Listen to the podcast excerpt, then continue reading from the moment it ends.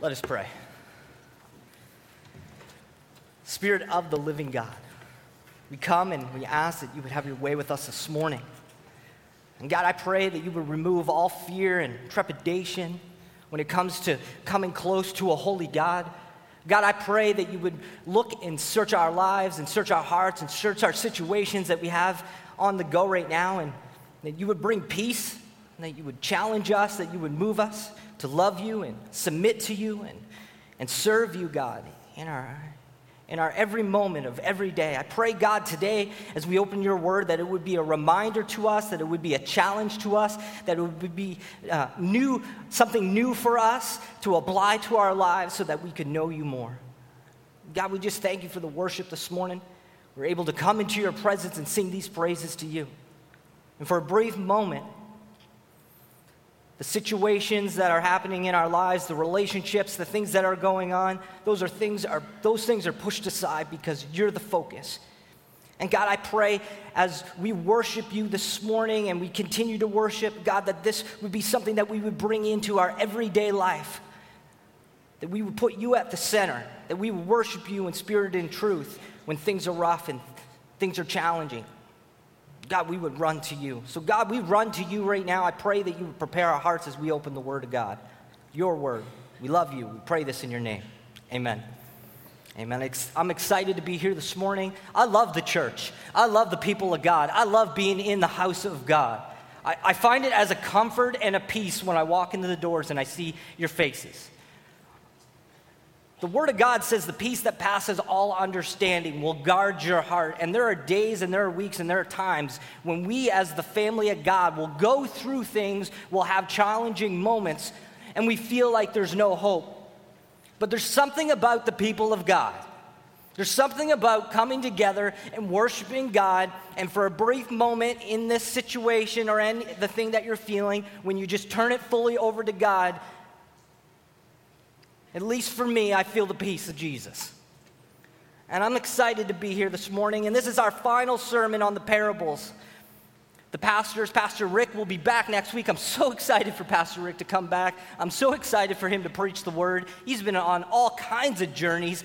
He's probably got all kinds of stories. He's probably all fired up to get back to his family, his congregation. And I'm excited for that. But that's next week. This week, we're finishing up the sermon of the parables, the, the stories that Jesus was telling over the summer, um, the master storyteller. And I want to thank you on behalf of the pastoral team. We want to thank you for pressing in every single week, for coming to church, for being here, for sending, sending us emails and encouragement letters and writing us notes and putting things in our, our box. Thanks for sharing the word. And the word encouraged me this week, or I was going through this, and, and God's word helped me get through this. And, and thank you for praying for us. We just want to thank you as a pastoral staff and as a pastoral team for really pressing in this, this summer. And we, look at, we are really excited for Kickoff Sunday and what God's going to hold for us in the next season. And I think I think, well, that's where I'm going this morning. I think God wants to get us ready for His Word. I think God wants to get us ready for what He has in store in this next season for us as Calvary Baptist Church, as the body gathered in this local congregation. I think this last sermon that is on the list is one of those sermons that's going to bring us together as the body and prepare us for the next season of ministry. Whatever that may be, we need to be ready. So we want to thank you for taking the Word of God serious, and we pray that as we move into the next season of ministry together, we as the body will continue to challenge each other and sharpen each other to become fully disciples of Christ. And I know Pastor Calvin is gearing up the small groups. I see him in the hallways. He is ready, and he's pulling those, pull, pulling those groups together to challenge us this year. So I'll talk about that a little bit later. Scripture calls us to consider carefully the messages that we listen to. In today's society, in today's day and age, we are bombarded by all kinds of messages messages on social media, sermons, sermons from this church and sermons from that church, relevant magazine, Barna Group, all kinds of messages that are coming, about, coming out about Christians, the walk, what we should do, what we should say. And Scripture actually declares that we should be careful to listen to those things. Not just listen, but how we listen to these messages, how we listen to these sermons. Skillful listening is a non negotiable skill for everyone who enters a church building on Sunday or plays a sermon through their headphones through the week or on their computer. The life and the health and the growth of our souls are tied to how well we listen. We are wise to periodically evaluate our own hearing of God's word. If we listen with carelessness, we, we can drift away from God. If we stop listening to God's word and we put other things as the focus and we start to listen to other messages, soon we forget what God wants for our lives. But on the other hand, if we listen carefully, we will swim against the stream of sin and indifference that comes at us. We'll be able to fight it off. We'll be able to guard our hearts and stand firm on the truth of Jesus Christ. Amen? John Piper says, Don't be cavalier in the hearing of God's word week after week. He cautions us. He says, If it's not softening and saving and healing and bearing fruit, it is probably hardening and blinding and dulling. And it is easy for us to slip into what the scripture calls dullness of hearing. We don't want to be dullness of hearing. We don't want to be the people of God that has a dull hearing church or we're a dull hearing body. To hear the sermon, the weekly sermon, week after week without faith and to see little or no moral fruit in your life will be the result if we are careless in how we listen to God's word. The word of God actually says, Jesus makes it clear ultimately, it is how we hear that reveals who we are. And in John 8, verses 43, it says, What is my language not is my language not clear to you? He says, He who belongs to God hears what God says, and the reason you do not hear is, is because you might not belong to God. So, this is a challenge for us today. We're going to look at the parable of the sower that is found in Matthew chapter 13, verses 1 through 23.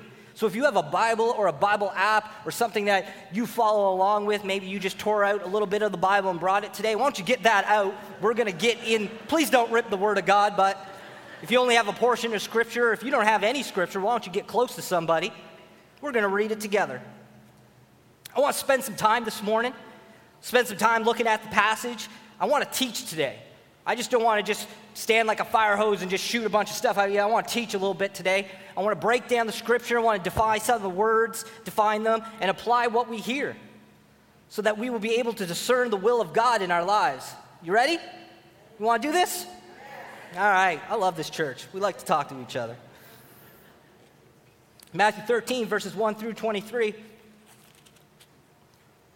The same day Jesus went out of the house and sat by the lake. Let's pause. What a beautiful picture. I know many of you guys have cottages. Many of you guys, I know you thought we were going to go through the whole 23 verses. gotcha. I began to look down that a couple weeks ago. I was looking at this passage and I just stopped right at that verse. Jesus came down and sat down by the lake. Just picture that. At your cottage, you're coming out. It's a nice, clear morning. It's beautiful. Many of us, we, on, we would take those moments, we'd go out just to be alone. I learned in school something called a dog day, D A W G, day alone with God day. We need to take those and just spend time with God. These are those mornings you get up at your cottage, the kids aren't awake yet, you just go out and you just sit there. But on this day, the same day, Jesus went out of the house and he sat by the lake. In the Jewish culture, when the teacher would come out, they knew that he'd be staying at a certain house. When he would come out, they would watch him. But when he sat down, they would know that would be the time for teaching. That would be the time. Look, there's the teacher, there's the pastor, there's the preacher. He's sitting, so let's gather around.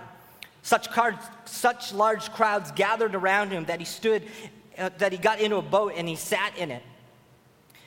We have seen surveys by archaeologists that there are these coves where Jesus would have taught, these coves that people would come around the beach, and, and, and the coves that went up, they, they acted like uh, amphitheaters. So, so Jesus could actually get in the boat, and there could be a large crowd there, and they could, he could just speak, and, the, and it would carry to the people. That's what's happening here. Well, all the people stood up on the shore. Then he told them things in what? Parables. He told them in messages, mysterious messages. And he said it, the first parable like this A farmer went out to sow his seed, and he was scattering the seeds, and some fell along the path, and the birds came and ate it up.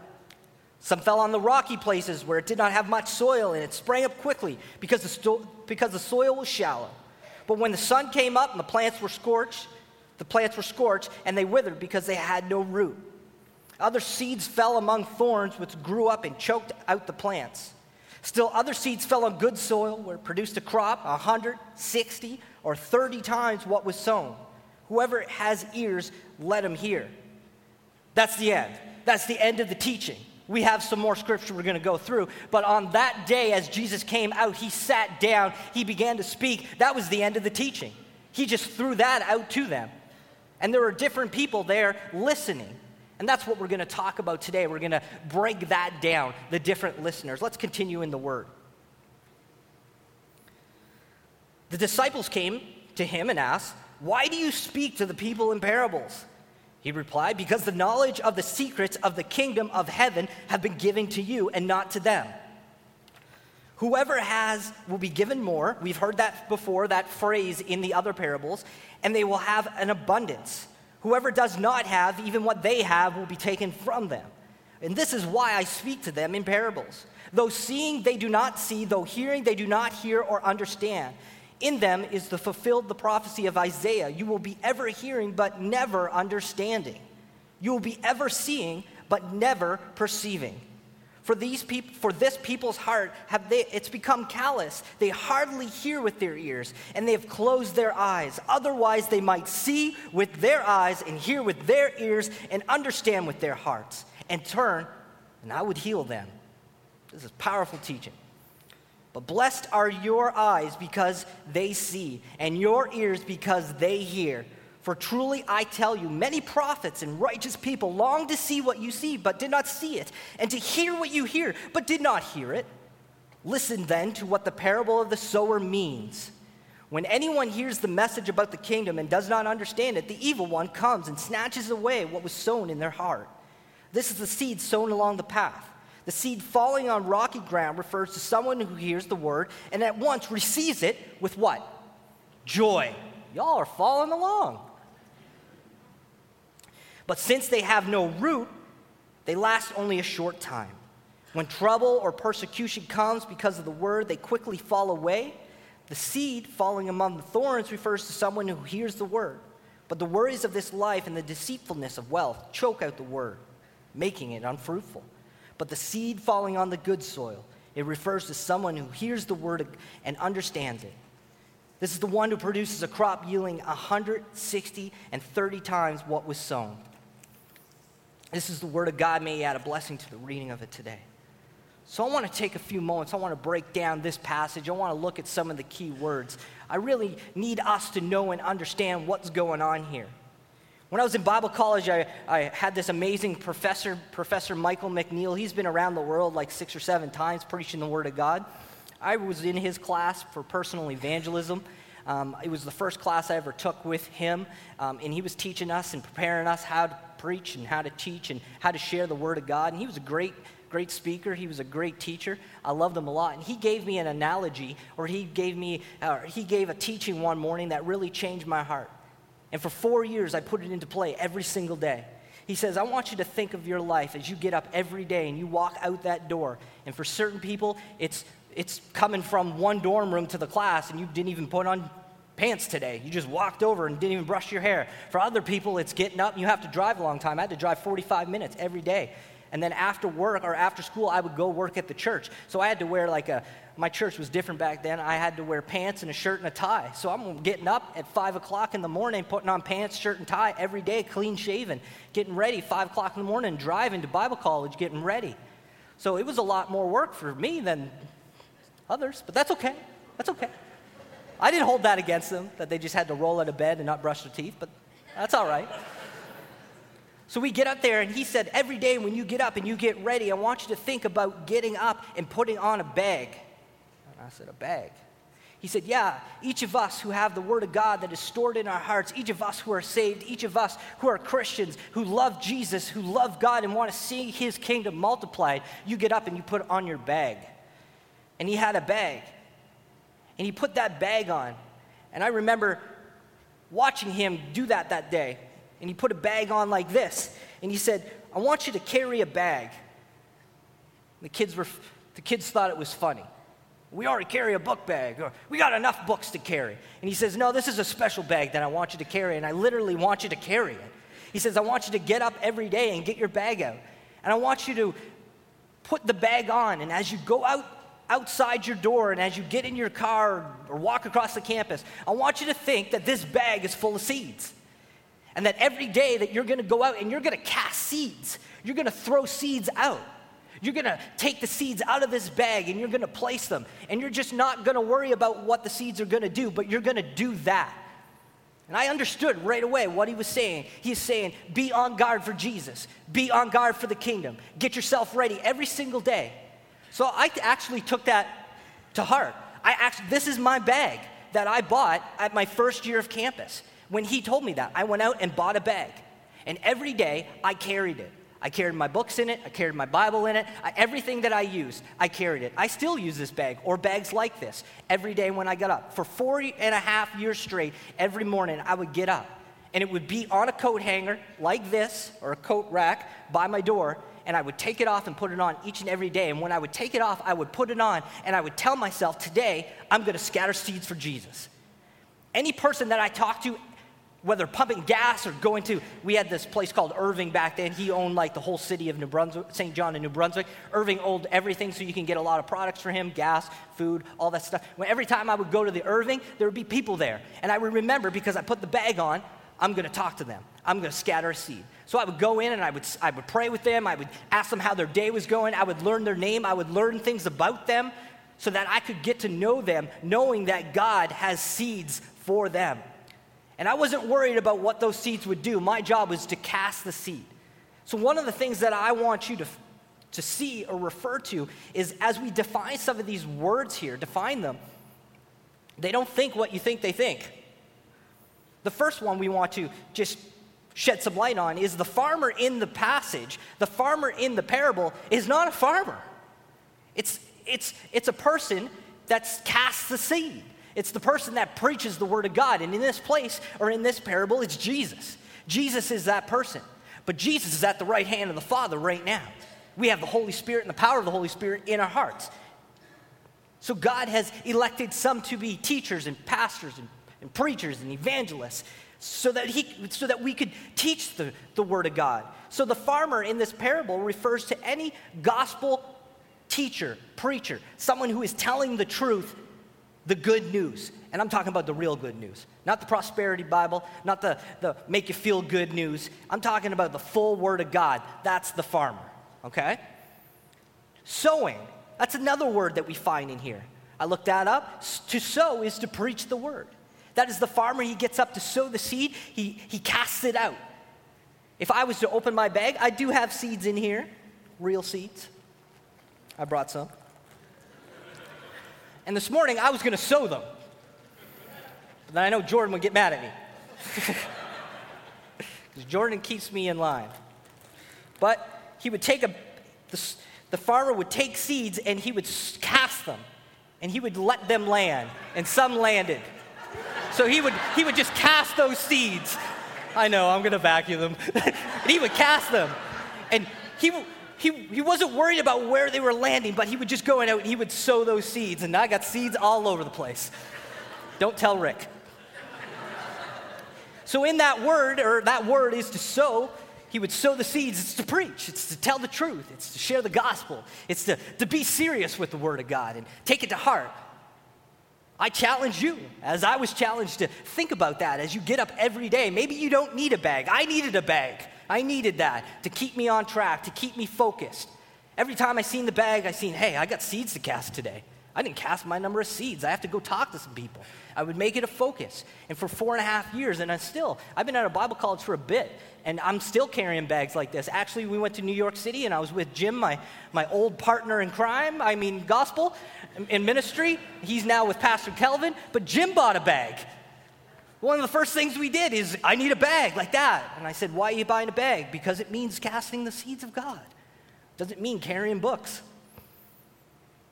So to sow is to, to, to preach the Word of God. The seed is the Word of God.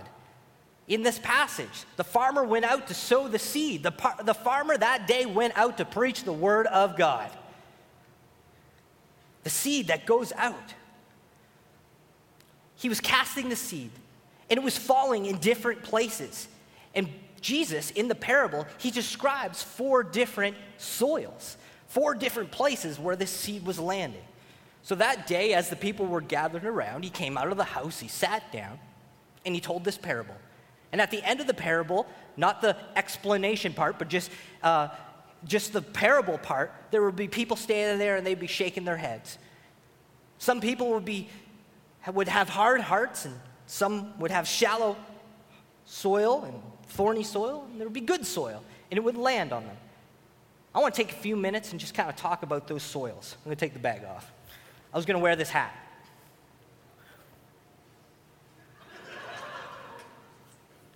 There's a funny story about this hat.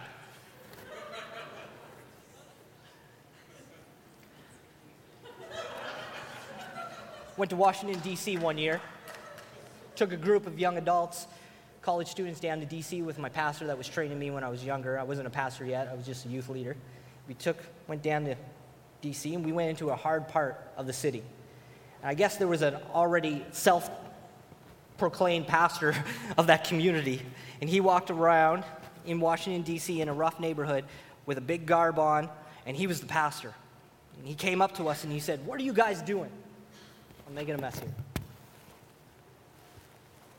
He said, What are you guys doing? And I said, Well, we're sharing the word of God with people, and we're teaching the kids, and we're here from a church. And he says, I didn't give you permission to come here. We were just out on the streets. I'm like, Oh, we didn't know that there was a formal permission we had to ask. And he says, Come to my house right now. And there were some people that we met there, and they said, Don't go to his house. Don't you go there. But my other pastor, like, he was crazy. A good crazy. He said, We're going. And he dragged me along. So we went to this man's house and we went into the back of his house and he made us come to this little garden. And he says, See this garden? I said, Yes, I see the garden. He says, This garden is important and I'm the pastor of this garden. I'm like, Okay.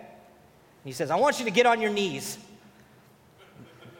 Jamie, my pastor, with me, he's like, Absolutely. I look at Jamie's on his knees. I'm like, why are you on your knees? Don't get on your knees. Let's leave. and he came out and he says, Are you guys real pastors? Like, I'm like, He is. I threw him under the bus as fast as I could. I apologize. It's all right. I said, He's a pastor. And he came out and he gave us these hats. And he put them on our heads. And he says, these are, these are hats from Africa. And he says, These hats are amazing. He says, When you when you put this hat on and you pray, you're in the throne room of God. Well, that scared me. I was like, all right. But he blessed us with that hat. And I remember, so I thought it's, this story has nothing to do with the sermon. I thought I would wear the hat today, but it's messing up my mic. So back to the soils. we need a laugh as the church. We need a laugh. So we got four soils that are that are there. And the first soil is, is what Jesus calls the hard soil. It's the wayward, it's, it's also known as the wayside. The wayside refers to the narrow footpath that ran beside the, the field. Back in, back in the day and in Israel and Palestine, you would find these fields that the farmers would go out and they would have these footpaths where it was kind of like a road. And people would travel down, uh, back and forth through this path. And eventually the path was really hard. It became a road. The day and the soil on them became very hard as concrete from the feet of the travelers that had been walked upon them. And when the seed fell, when he's casting the seed, when the seed fell on the footpath, it could not penetrate the soil and it remained there in the open to be devoured by the birds of the air.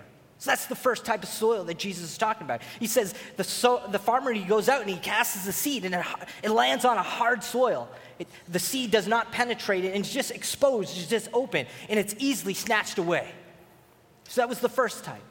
The second type of soils was referred to as the shallow soil. We see this in verse 5 and 6 and 20 and 21 with the reference of Jesus' teaching. This is the stony places that were common in Palestine. Often there would be an outcropping of limestone rock covered by a thin layer of topsoil. The soil looked really good and it looked ready to be sown, and the ground looked good and, and, and productive, and the seed cast here would germinate quickly and spring up to, pro- to a promising plant. But because there was no depth of soil, as soon as the sun beat down on the tender plant, it would wither and die because without producing any fruit. So sometimes the farmer would go out and he would see this, this soil and it looked really good. It looked nice. It looked ready. And he would cast the seed like I made a huge mess up here and I have to vacuum down there now. He would he'd cast this seed and he'd think, okay, that's a good spot. But it was very rocky. Was, it was rocky underneath the, the, the soil, so there was no roots. It wasn't penetrating. It wasn't going down deep enough. Then the sun would come up and it would destroy it. Jesus talks about another soil. He calls it the thorny soil. We see this in verse 7 and 22 with the reference that he teaches about. He says, This soil looks like it's ready to be sown also. But underneath the surface are the living roots and seeds of thorns and weeds. And when the seed falls here, it also quickly springs to life and gives every indication that a good harvest will follow. However, the same ground begins to produce the thorns and the weeds that were already there, and they begin to sh- soon choke out the tender plant. This plant withers and dies without producing any fruit at all. So that's the third type of soil that he says in this quick parable. That's not too long. It's, a quick teaching. He casts it out. And finally, there's the good soil. He says some seed fell onto the ground, and this ground had been worked and prepared, it had been plowed and tilled, and it was ready to receive the seed when it came. The seed germinated within the heart of the soil, and the plant began to grow. And when the plant reached maturity, it began to produce fruit and brought honor and gain to the farmer. He says there are four types of soils that day. So, just to recap, the farmer is the preacher. He's sowing the word of God. The seed is the word of God. Jesus says that day there are four types of listeners in the audience. There are four types of people. There could be four types of people here today. There are people that have hard soil, there are people who have shallow soil, there are people who have thorny soil, and there are people who have good soil. And the word is going out, and the word is going out here today, and it's going to hit the hearts of listeners. So we believe in the word of God. We believe that God's word never goes out void. It's going to go out and it's going to do something.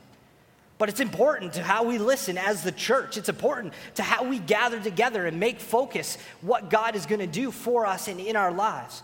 Every Thursday night when it comes to the young adults, I preach for about an hour, right, Jordan? He always says, cut, cut it back. I preach about an hour on Thursday nights, and I challenge them every Thursday when you come to, to young adults, when you come in here, I want you praying, God, change my heart. God, set my mind right. God, put me in the place to receive what you're going to teach tonight. I challenge them as they walk through the door. Are you ready for what God's going to do?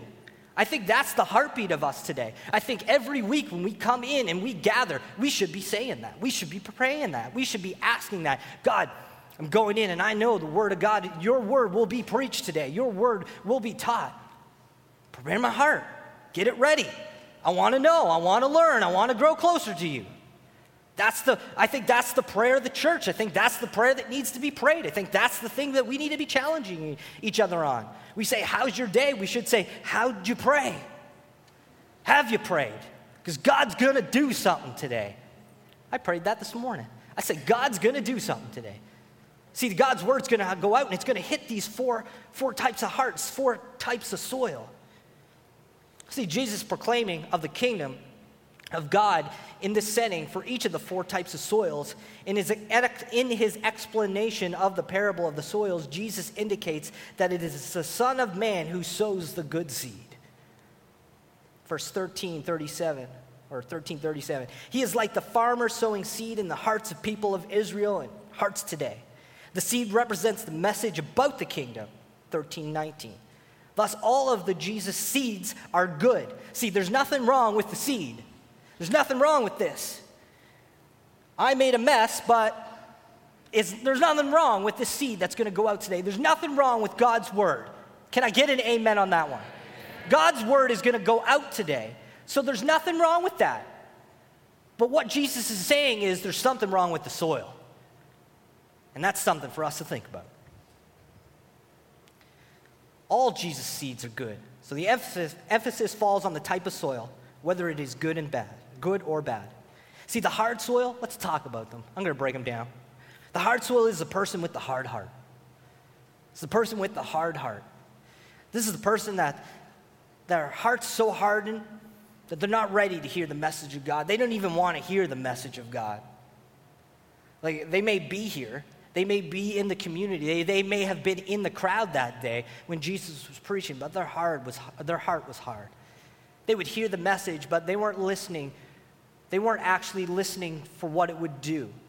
And there are many times inside the church that people come to church, usually guests, and usually people that are welcome the first couple times, that they're just being nice because you invited them. But they didn't come here expecting God. They didn't pray that, God, I'm praying that you would work in my life. They just came and showed up. Maybe you're here today. Maybe you're here today and you didn't expect to hear this type of sermon. Or maybe you're here not really for God or for the Word of God or for the community, but you're here for the community. Because the church makes you feel good because we love each other. And when we do a good job at that, people get excited. People get, get the word gets out. Like they actually will accept people. Yeah, they will. Like people like me, absolutely. Come on in. And maybe you're here because you feel accepted and you just feel loved on people, but you're not really into the, to the preaching or, or you're just here for the music. This is what the hard heart is like. It's hard to the message of God. This hardness prevents the seed of the gospel from taking root. It cannot, the person cannot understand the truth that is being preached. It just, it's all Greek. Have you heard that? It's all Greek to me. I feel that way sometimes when I'm trying to learn Greek. I'm so thankful for Pastor Keith. he knows Greek, he helps us. But the person can feel that way. It makes them vulnerable to, to Satan snatching away the truth that is present. See, this is a person who does not worship God or intend to follow him. Their ears are closed to the gospel, even though they, they may be there and present while the gospel is being proclaimed, but the preaching doesn't impact them. Time after time, people come to church and they listen to the sermon and they walk out and nothing changes in their life. Just quick reflection. Is that happening to you? just come in and God's word's being preached and it's being proclaimed and it's being studied and we put time into this. Pastor Rick's deal for us is you preach the Word of God, you put 40 hours in to studying the Word. Like you don't come up here and just be like, yeah, it was great, like you should read it. He wants us teaching and preaching, so we're putting the time in. But the preaching doesn't impact type of person fails to grasp the person of Jesus and his teaching, so the gospel takes no root at all. To illustrate this, it'd be like taking these types of seeds that I just did and scattering them on the 401 just throwing them out on the 401. The cars will come to drive over the seed, destroying it. The birds would come from the air and devour it. For the soil, this person's heart is so beaten by the continual traffic that there is no hope of the seed finding the living root hold. In that person's life, Satan is constantly passing over their heart with the company of blasphemies, lusts, lies, and vanities. There's so much going on in that person's life, the hard hearted life, that they can't hear they can't hear God. That's the hard heart. The application to that is do you have a hard heart? Does that sound like you?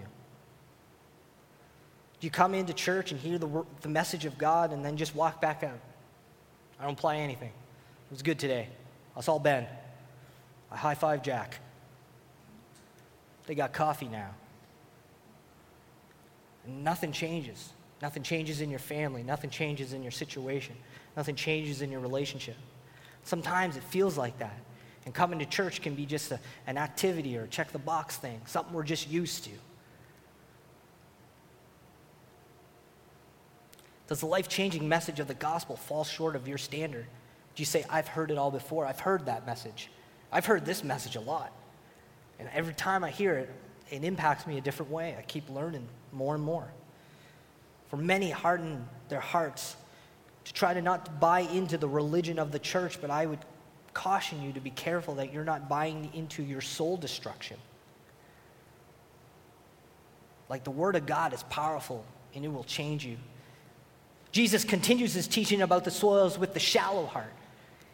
He casts it out. He says there's, it falls on the shallow, the shallow hearts. And this is the seed of the rocky, this is the seed sown on the rocky places with the shallow soil. See, this type of heart will receive the word, but it will not take any root. This person gets excited about the word of God for a while, and it can seem like they're living the regenerated life. Like this is this is they come in and they have a lot of stuff going on in their life, and someone invited them to church, or they came into church this morning. Maybe that's you, and you're feeling a little excited right now. Like this is this is working. This, this sounds good. I think I could take this and apply it to my situation. I need to trust fully in God. This is what Jesus is talking about. He says the seed, it goes out, and at first it's received with joy. It's received with joy. But because there is no root, it's only going to last a short time. It's not gonna, gonna grow into bearing fruit. It's not gonna grow into a full, mature disciple, the seed that was planted. See, that, that, that's just for the moment, it's just the joy. And I think it's important for us to remember that the farmer sows the seed. When he sows the seed, he's looking for the seed to produce what? A harvest. He's not just looking for the seed to go into the ground, he wants it to produce a harvest not just land on the soil. The end result of the farmer doing his hard work is the harvest. Like, I know that Pastor Rick wants to see a harvest here. I know he prays that. I know he teaches that. He says, preach the word in fullness and truth, guys, and pray for the congregation. Walk beside them, shepherd them, help them. They will help you, they will love you. Let's do this together because we're in this to make fully complete disciples. Not just conversions, not just people that say, I follow Jesus, but I live for Jesus. I run after Jesus. I get up and I grab my seed bag and I grab my cross and I get up. And I don't know what's coming this day, but I know who is for me this day. That's the person. And we really need to remember that Jesus is, he's producing a harvest. He actually taught that in Matthew. He says the, the harvest is plentiful, but the labors are what? They're few. He says, pray. Pray to send out harvesters. We need harvest hands. That's my new word of the week. I've said that, Jordan, yeah, like seven times in the last couple weeks. We need people with harvest hands. They're going out and they're reaping the harvest. They're getting up and they're getting ready to look for what God may want them to do. They got harvest hands. We need to remember it is the seed that has the life in it. And if the conditions are right, the seed will germinate. Jesus shares that some people are excited about the potential of what they hear, but then when life gets hard and persecution comes, the topsoil Christian begins to pull away. Jesus said, In this world, you will have trouble. It's gonna come for us. There's gonna be hard weeks, hard seasons. There are gonna be times where we wanna give up. There are gonna be times, but if that seed has penetrated down, you can't give up. There's no other place to go. You go to Christ, you go to the cross. And I just want to be honest for a moment. I want to be honest all the time, but I want to just have an honest moment. this right here, this is the hardest soil for me as a pastor. When you preach and you teach the gospel of Christ, and people are excited about Christ, and people are excited about the church, they're excited about His word and His plan that He has for them. And then it happens. I, I, at first, when I was a young Christian, I would get so excited. People, I gave my life to Jesus. I'm like, yes, you gave your life to Jesus. But uh, as I've been getting older and as I've been traveling with God and as I've been learning from my other pastors and people who've been pouring into me, we kind of we celebrate that moment and then we begin to pray and shepherd. We get to pray and minister.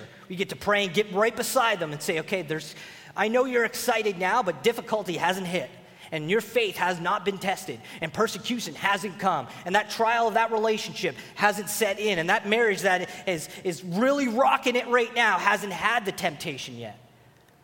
So that's why we're here. We're going to walk close to you. These situations arise, and sickness comes, and financial hardship, and relationship strain, strain, and the one who, who is joyous begins to run from God. Here's a small tip for us we have lots of people that come to this church. We need to take notice when they're not here. We don't need to do roll call, but we need to take notice when people are missing. Because when people get in trouble, the first thing they do is they skip church. We need to help our brothers and sisters. We need to call them up. Hey, where are you at? I missed you at church today. Come on, come back. We need to hear the word of God. There's people here. We're going to do this together. We're in this together. Because people will run. Attendance, church, they start complaining and church attendance drops off. And what Jesus predicts comes true. They fall away. They fall away. One commentator said this the person takes hold of the word immediately and with joy. This may be an emotional conversion. as what they would like to call it. It says, emotion is not bad, but this phrase is received with joy and used everywhere positively in the word. Yet here it is not a directed emotion, they have no root in them. Most commentators like to play on the Christ being called the root and point out Christ is not the root of this person's emotion or point or point out there is nothing but the emotion to sustain it. So why no fruit? Why no fruit in this soil? Why no fruit in this person who received the word really quickly, was excited about it? Why no fruit? Hardship, trial. The acceptance of the word was based on a false premise. It was in exception, it was accepted in emotion. Therefore, when the happy times are gone, so is the supposed faith. It's not rooted in truth, but it's shallow. This would be a man or woman of the moment. Jesus says those people are in the crowd. Those people who, who are not taking the word of God and just dwelling on it, focusing on it, putting it at, at the center. They're going to be tossed around, as James says, like a, like a wave in the ocean. The application don't fall prey to the emotional moments. Base your life on the listening and doing of God's word. James says in James 1 19 through 26, My dear brothers and sisters, take note of this. Everyone should be quick to listen, should be slow to speak, and slow to become angry, because human anger does not produce the righteousness that God desires. Therefore, get rid of all moral filth and evil that is so prevalent, and humble the, eh, humbly accept the word planted in you which can save you. James says, Do not merely listen to the word and so deceive yourselves. Do what it says. Because anyone who listens to the word but does not do what it says is like one who looks at his face in the mirror and after looking at himself goes away and immediately forgets what he looks like. But whoever looks intently into the perfect law that gives freedom and continues in it, not forgetting what they have heard, but doing it, they will be blessed in all that they do. Woo! That's some good word right there. That's some good teaching by James. So we as the word, we as teachers and, and preachers and, and, and as a congregation and a body as whole, we got to make sure that we know the word of God, that the joy lasts, and, then, and in the trials and the hard moments, we're joyous. We have joy in the trial. We have joy in the hard moments because we know whose we are. We know whose we are. Jesus is the one we rely on. We need to keep matters of faith in focus when it comes to God. God continues and he says there are another type of soil, the third soil. This is called the thorny heart. The third type of soil is crowded with thorns. This type of soil receives the gospel but has competition from the word, from the world. As with the second soil, this type of heart has enough potential for productivity that the life in the seed begins to develop but the completion from the thorns is too much, and the young seedlings are choked out. See, the message of the gospel is not able to transform the person into a true disciple, because of his or her competing priorities. See, what we're talking about right now in this one is the worries of life. Jesus actually said that. Mm. The one who receives the seed that fall among the thorns is the man who hears the word, but the worries of life and the deceitfulness of wealth choke it out, making it unfaithful. See, this is the worries of life indicated that the person has yet not come to the place that the kingdom is above all things. Seek first the kingdom of God and his righteousness. That's what the word says. Seek first the kingdom. And in this, this person, in this crowd, as Jesus is teaching, he says, The word is going to go out today and it's going to hit a thorny heart. And the thorny heart has a whole bunch of things going on in their life a lot of worries and a lot of competition. And, and they won't take that word and they won't put it in the center and they won't put it as the priority. They won't seek first. They'll, they'll keep it close to the first. It's like a, a it's, it's not first, but it's real close there. It's, it's, it's a real close second. But the thing is, it's still second. Jesus has already warned us in the Sermon on the Mount, same book, same gospel. Therefore, I tell you, do not worry about your life, what you will eat or drink, or your body, or what you will wear. Is not life more than food, and the body more than clothes? Look at the birds of the air. They do not reap or sow or store away in barns, yet their heavenly Father feeds them. Are you much more valuable than they? Jesus said that. Can any of you, by worrying, add a single hour to your life? And why do you worry about clothes? See how the flowers of the field grow? They do not labor or spin. Yet tell, I tell you that not even Solomon in all his splendor was dressed like one of these. If that is how God clothes the grass of, grass of the field, which is here today and gone tomorrow and thrown in the fire, will he not much more clothe you? you of little faith. So do not worry, saying, What will we eat, and what shall we drink, and what shall we wear? Here it is. For the pagans run after all these things, and yet your heavenly Father knows that you need him. But seek first the kingdom and his righteousness, and all these things will be given to you as well. Therefore, do not worry about tomorrow. Tomorrow will worry about itself. I have to tell myself that sometimes. I can't worry about tomorrow. I got to focus on today each day has enough trouble of its own. But the worries have tragically choked out the life of the seed. The deceitfulness of wealth combines worry to choke out the life of the seed for the one who is trying to manage his or her own life apart from God and is tempted to find the solutions in the trouble of the worldly resources. That's what Jesus is saying in this parable. He says the deceitfulness, well, when we look at the Word of God and we translate the words, the deceitfulness can also, also be used or translated as pleasure worldly pleasure. This is the one that hears, but there is no barren field. There exists something there already thorns. And when we ask the question, why no fruit in this life? The plant is choked out. The interesting thing is the last soil was plagued by hardship, but this plague, but this plague, but this one is plagued by the cares of the world and the deceitfulness of riches. So the last one was bad times, hard times, trials, persecution, things you go through. But this soil is good times. This is, I got it all together. I don't really need to focus on Jesus. I got richness. I got wealth. I, I'm healthy. My family all goes to church. I have what I need. I don't really need God. So on the, the other one, the shallow, it's, it's hardship, but this one, it's good. The cares of the world and deceitfulness of riches. Not bad times, but good times. Not pain, but pleasure. What was there before survives, but what was planted latter loses out. And the soil receives the word, but it does not put the word as its top priority, which will result once again in no fruit. No fruit. I want to remind us, and I keep coming back to this, that the farmer is there to scatter the seed for what? Harvest, fruit. We talked about it in the last sermon that I preached that God is the vine, uh, about the vine bearing fruit the gardener, Jesus the vine, and us. We, are, the, we are, are there to bear fruit, and He takes care of us. That's the ultimate. That is when we stand before the, the Lord. He says, Well done, good and faithful servant. We run the race fully. We don't sprint at it, we do it as a marathon. It's a marathon for us, and we learn as we go. Three different soils so far, and I'm going to end on this one. I'm going to wrap this up. We're going home. The good soil. Please note that this is the only soil that is called good.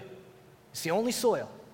The soil represents the person who not only hears the gospel message, but understands it and allows it to take full root in their heart so that it can produce fruit.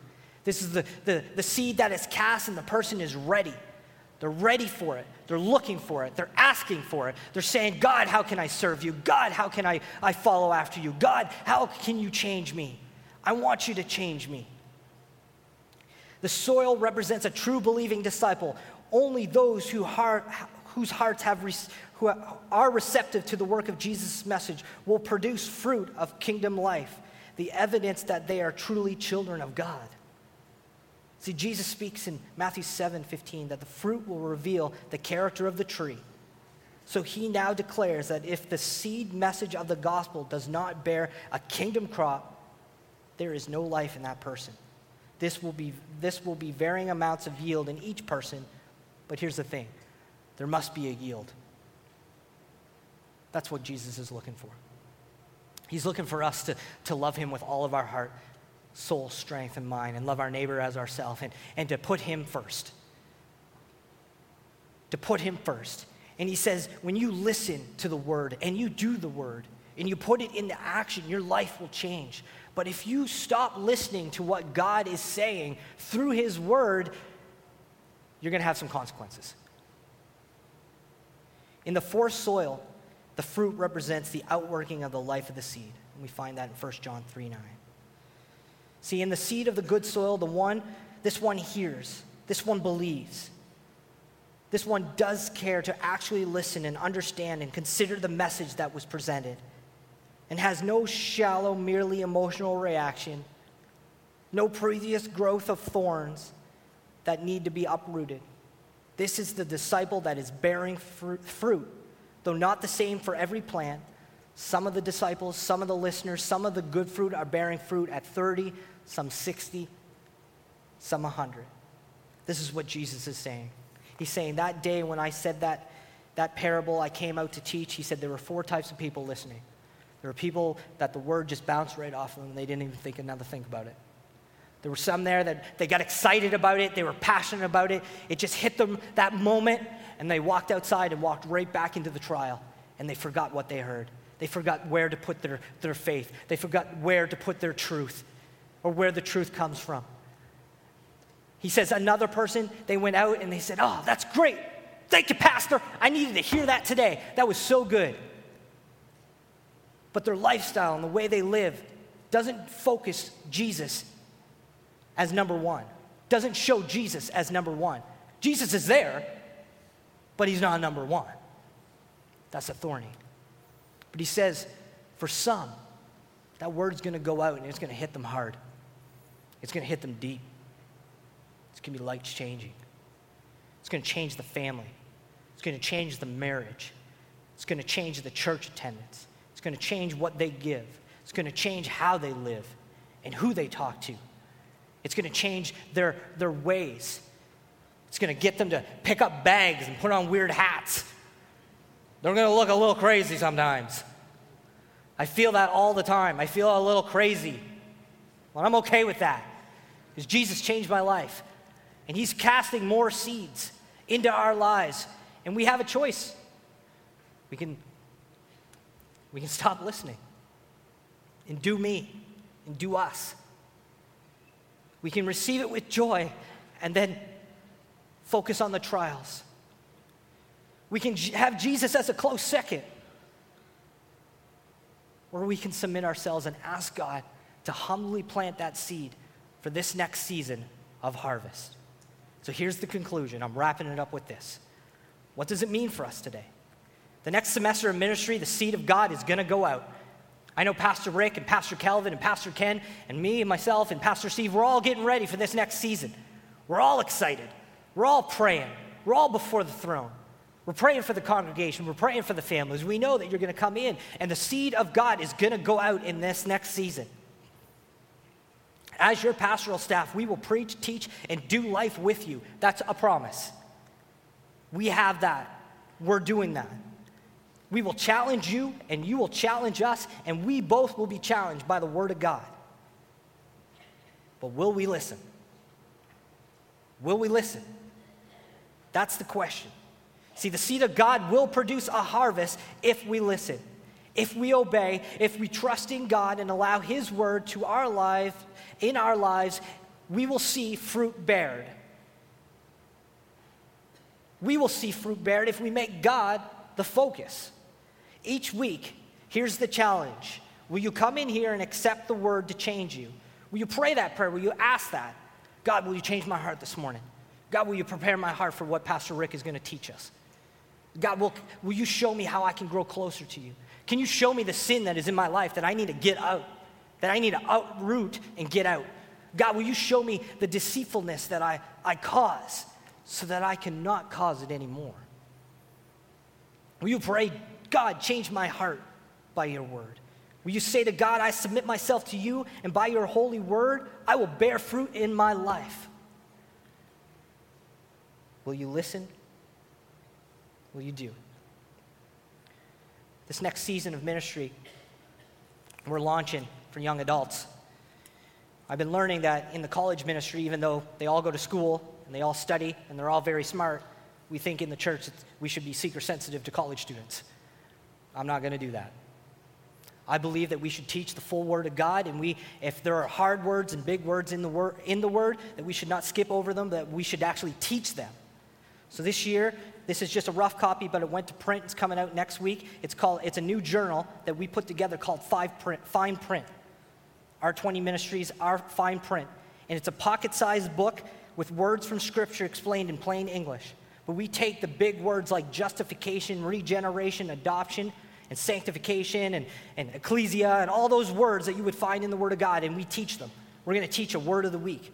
And I brought this out today because when it comes to the doctrines of justification, let me read justification to you an instantaneous legal act of God in which He thinks of our sins and forgiveness in Christ and righteousness as belong to us and declares us to be right in His sight. That's justification. When it comes to that, when it comes to regeneration, a secret act of God in which He imparts new spiritual life to us, sometimes called being born again. When it comes to adoption, let's go all the way to the front. Let's get adoption. Adoption, an act of God whereby the means of member, mean, He makes us members of His family. See, those three things that I just said justification, regeneration, adoption and in the definition of those, they're all acts of God. God does that work, but there's one where we get to partner with God. And when you go to that, and I read it, it says sanctification a progressive work of God and man. See, this is the only one of the doctors, doctrines that we get to have a part in it. We get to, God does, God does some work, He does more work than us, but we get a small part in, to play in this one. It says, a progressive work of God and man that makes us more and more free from sin and more like Christ in our actual lives. We get to play a part. So, when it comes to doctrine, justification, regeneration, adoption, they're all acts of God. But sanctification is God with us working together. It's the only part we get to play. Will we play our part in preparing to learn from the Word of God this next season? Let's pray. Father, we love you. We just thank you. We thank you for your Word, and we know that it doesn't go out void. We know that your Word is always active and it's, and it's sharp. We learned today that there's nothing wrong with the seed, but there can be things wrong with our hearts. So, God, we know as, as the word has gone out today, it's going to hit different lives. It's going to hit different situations. It's going to hit different things. And God, we need to believe in that word that hit us today that it is true, that it is powerful, that it is good, that it can change the situation. And God, I'm praying for a harvest this year. I'm praying that we as Calvary Baptist Church would bear fruit for the kingdom, that we would come together expecting you to work in our lives, ascribing glory and worth, that lives would change, that hardships and persecution and trial and, and marriage and all those things that come along with doing life together, even though they're still there, we have hope in Jesus for those things. And that we apply it together as the body. God, I just pray for the word that goes out today I pray that you would help us to know it, to understand it, to apply it. We ask this in the name of Jesus. Amen. I want to close our, our day off with this. My last year of high school, I played football from when I was young all the way up to high school. My last year of football, our team at St. Malachy's High School in back in St. John, we never won a game all year. But there was this one game, this last game, where we were pretty defeated and morale was down and they were up winning, but we got a couple touchdowns. And it came down to the last six seconds of the game. It was one of those games for us. And we got, we got a touchdown. And the coach called us over and he got us in a huddle and he said, Guys, we haven't won a game all year. And we can kick this field goal and we can tie it and we can hang our, we can just go out with a tie. Or we can snap the ball, work together, and do a two point conversion and win one game. As your coach, I know what I want you to do, but I'm going to leave it with you. That's what we're doing here today. As one of your pastors, we know what we want you to do. Are you going to tie? Or are you going to go out and pull it all? Let's pray. Father, we love you and we just, we just thank you for this day. And as we go from here, I pray that this word would settle in our hearts that as we move in the next season of ministry, as we come back together for Kickoff Sunday, as we begin the new patterns for the fall, we would take serious the Word of God. We would take serious of not just listening, but obeying. And together as your church, we would bear fruit for you. In the name of Jesus, we pray. Have a blessed day and a great long weekend. Y'all are awesome.